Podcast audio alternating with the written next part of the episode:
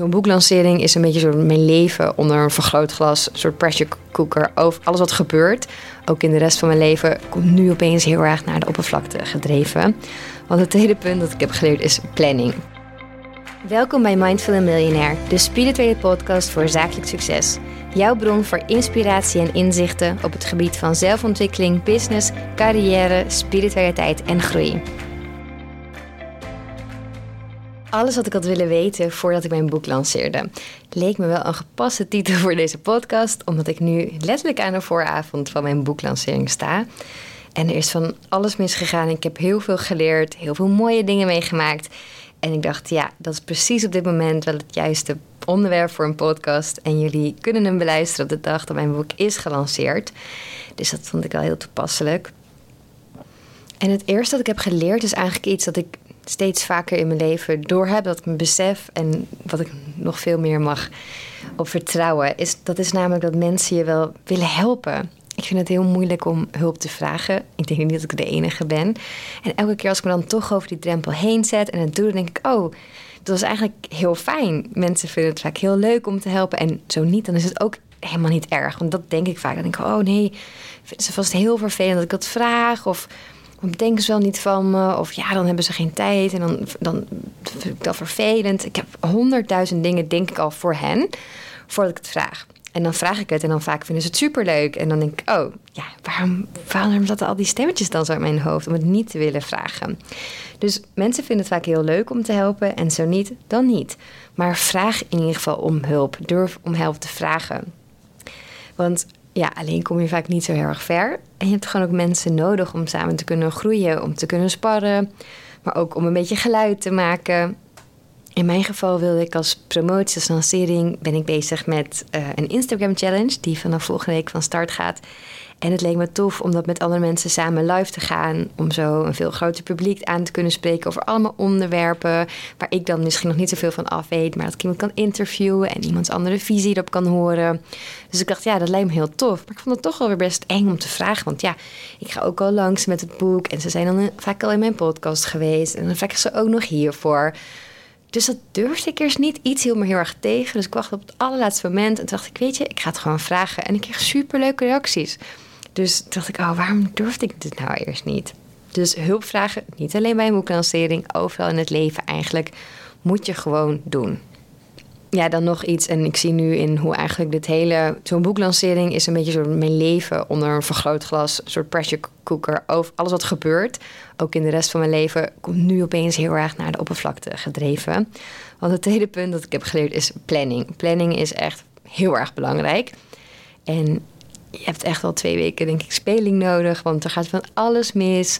En je kan niet wachten op het laatste moment. Heb ik wel gedaan. Ik heb ook een paar weken en avonden doorgewerkt. Vond ik nu helemaal niet erg. En gelukkig kwam het nog net allemaal goed. Maar als ik terugkijk, kijk, heeft me dat wel echt heel veel stress opgeleverd. En had ik mezelf heel veel ellende kunnen besparen door veel beter te plannen. En me vooral ook dan aan die planning te houden. Want een planningmaking is één ding, dat had ik wel gedaan. Een soort draaiboek. Maar vervolgens heb ik me daar helemaal niet aan gehouden. En nu denk ik, waarom niet? En elke keer zat ik weer te stressen. Dacht ik, oh nee, moet ik dit nog maken s'nachts? Oh nee, moet ik dit weer doen? En was ik dus totaal niet mijn eigen teachings aan het leven. Ik was juist super gestrest bezig. En dan was ik weer heel boos op mezelf. En dacht ik, waar ben ik nou mee bezig? Dus aan de ene kant maak een planning, een realistische planning. Schrijf er ook in wie je om hulp moet vragen en, en hoe je het allemaal moet doen. En twee, hou je aan die planning. Zorg dat je accountable bent voor die planning. In mijn geval had ik dat veel beter kunnen doen met mensen die om mij heen staan te kunnen vragen van oké, laten we even afchecken elke week, elke dag op een gegeven moment wat er is gebeurd en kijk dat niet dingen blijven liggen. Want dat was in mijn geval zo had ik dingen moeten doen en dan deed ik het gewoon niet, want dan was ik ook weer druk met andere dingen en ik denk ook altijd oh dat komt wel, dat komt wel. Nee, het komt niet. En dit is een soort thema in mijn leven. Dus het kan nu heel duidelijk. Ehm, een planning maken en aanhouden. Want dat wordt het daardoor gewoon veel leuker. Ja, ik kan het honderd keer zeggen, dat weet jij ook wel. Maar het is echt zo. En elke keer is het weer zo. Mm, als derde heeft daar wel een beetje mee te maken. Er komen low points. Er komen echt zenuwinzinkingen, avonden of ochtenden dat je het geen zin meer hebt. Dat je het allemaal niet meer ziet zitten. Maar weet, vanaf daar wordt het weer heel erg leuk. Ik heb echt wel ook gehuild. Dat ik dacht, jeetje, alles gaat mis. Ik heb gewoon geen zin meer. En dan zit iedereen, oh, het is zo leuk. En ik denk, nee, het is helemaal niet leuk. Ik vind het niet meer leuk. Alles gaat stom en wat, het ligt ook allemaal aan mij. Of soms ook niet. Ja, en dat is gewoon even heel erg balen, maar dat hoort er denk ik ook wel bij. Zolang je het dan maar niet te serieus neemt. Even wat anders gaat doen. Misschien een wandeling maakt. Ik, heb, ik ben toen gaan wandelen naar hashtag workmode. Daar werk ik. En dan ben ik lekker gaan zitten. En toen stroomde het weer. Toen dacht ik, oh yes. Ik liep even buiten, zon op mijn gezicht.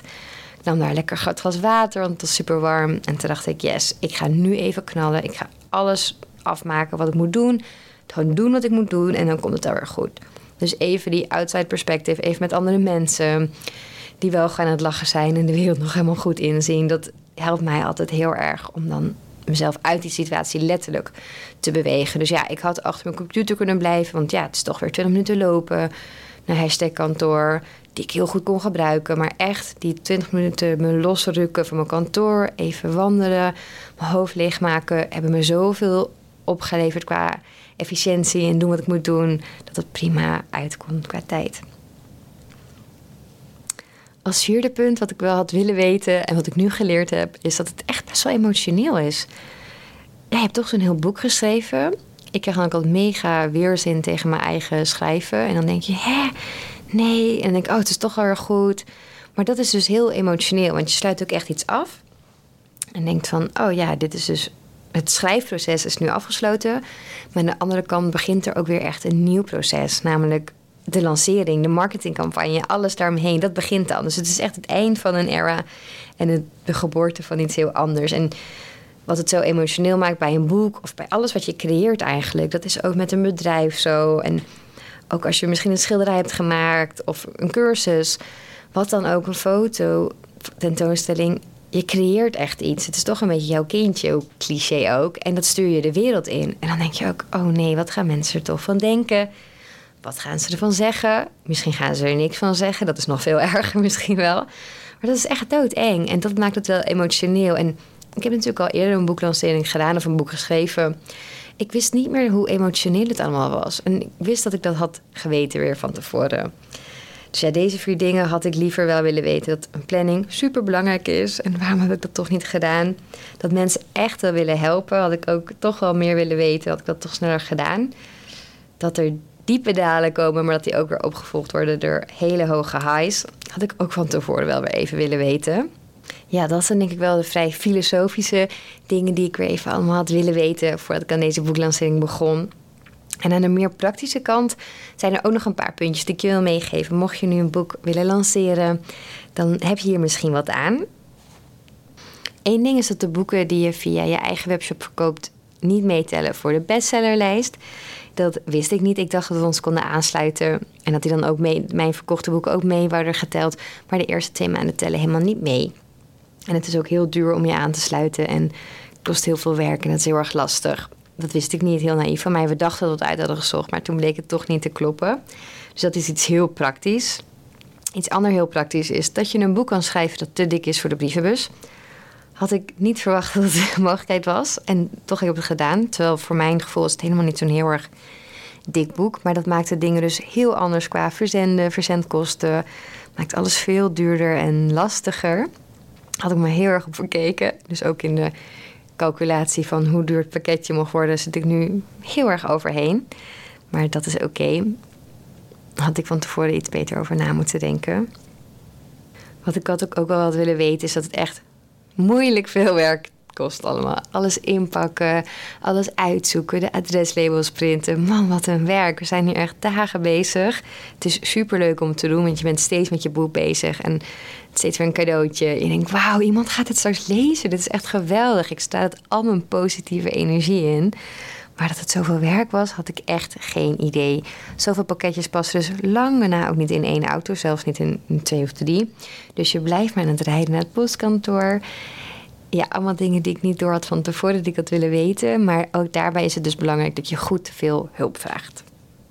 En als laatste praktische puntje wat ik wel had willen weten, is dat er altijd van alles echt misgaat. Zo kwam er een flyer. Ik Die had ik wel op tijd besteld. Die kwam ook op tijd. Er zat een soort drukfoutje in. Dus als je nu in je pakketje kijkt en je ziet misschien een hele witte O midden in een tekst, dan heb ik geen idee waar die witte O vandaan komt. De rest van de tekst is zwart. Op het drukbestand dat ik heb aangeleverd staat geen witte O. Dus ik snap echt niet hoe het gegaan is. Maar ik heb daar, daarover dan een soort klacht kun je dan indienen en dan wordt het gefixt. Maar dat kwam dus niet op tijd. Maar goed, zo so be. Dat is ook een soort kwestie van loslaten en jezelf daaraan overgeven dat het imperfect is, maar dat het prima nog leesbaar is. Heel goed zelfs. Dat is de meeste mensen misschien niet opvalt, totdat ik het nu zeg. um, maar er gaat van alles mis. De kaartendekken kwamen echt een week later dan gepland. Dus dat was allemaal gestrest en heel erg spannend of ze over de grens kwamen, want ze komen uit België en allemaal gedoe. De autostickers kwamen net een dag te laat. En zo gaat er van alles. Dus gaat steeds iets kleins mis. Waardoor je veel meer tijd kwijt bent. En veel, alles veel langer duurt dan je van tevoren had verwacht. Maar goed, dat hoort er eigenlijk ook wel bij. En het is ook wel weer een hele goede stresstest van... oké, hoe graag wil ik dit? Hoe wil ik, wil ik dat alles op tijd bij de mensen is?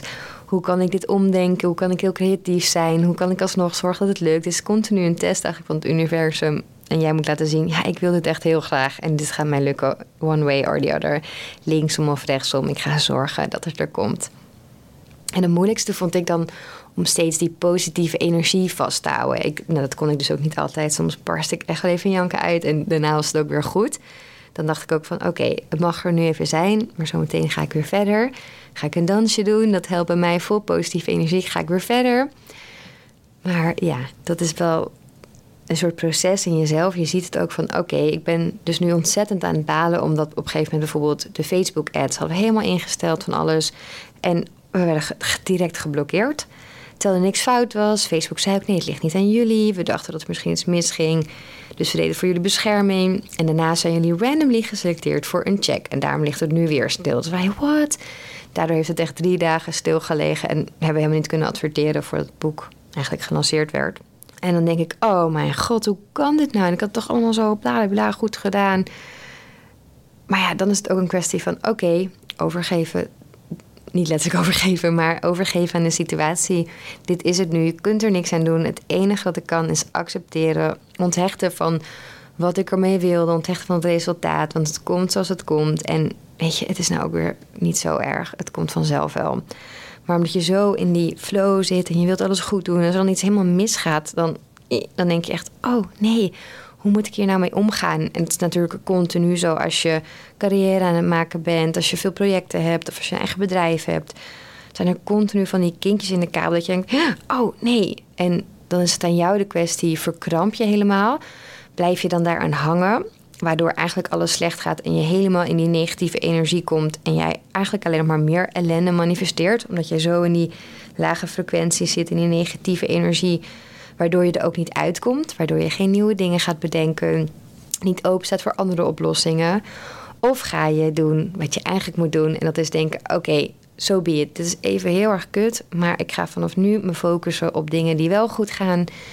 Ik ga genieten van alle complimentjes die ik krijg. Ik ga nog even een vreugdedansje doen, er zoveel bestellingen zijn. Ik focus me op wel goed, wat wel goed gaat en ik kijk hoe ik dit kan oplossen. Dus in mijn geval dacht ik, ja, oké, ik kan dus niet flink adverteren dat ik had gewild. Maar ik wil wel zo'n bus creëren rondom die lancering. Dus wat ga ik doen?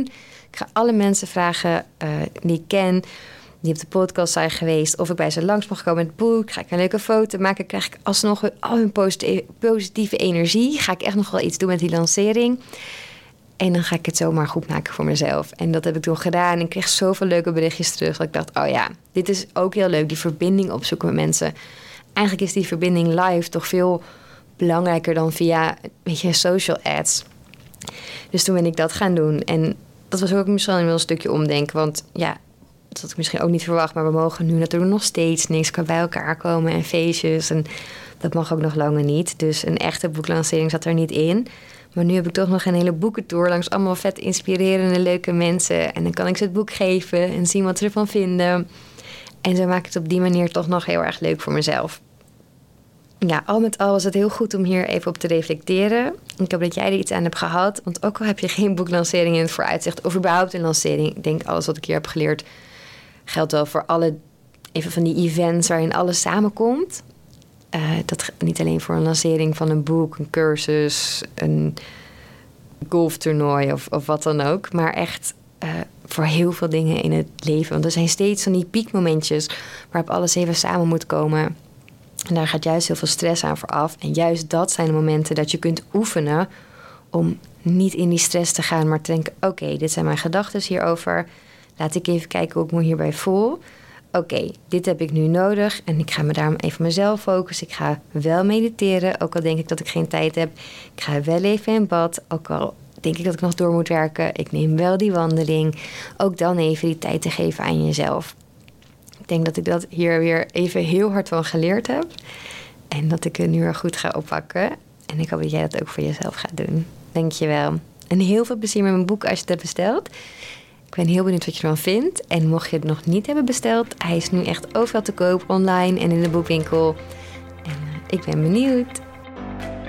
Je luisterde naar Mindful Millionaire, de podcast. Ik hoop dat deze episode je nieuwe inzichten, inspiratie en ideeën heeft gegeven. Mocht dat zo zijn, dan ben ik je super dankbaar als je deze podcast deelt, volgt, reviewt of een shout-out geeft op Instagram via Steffi Roos Dankjewel en tot snel.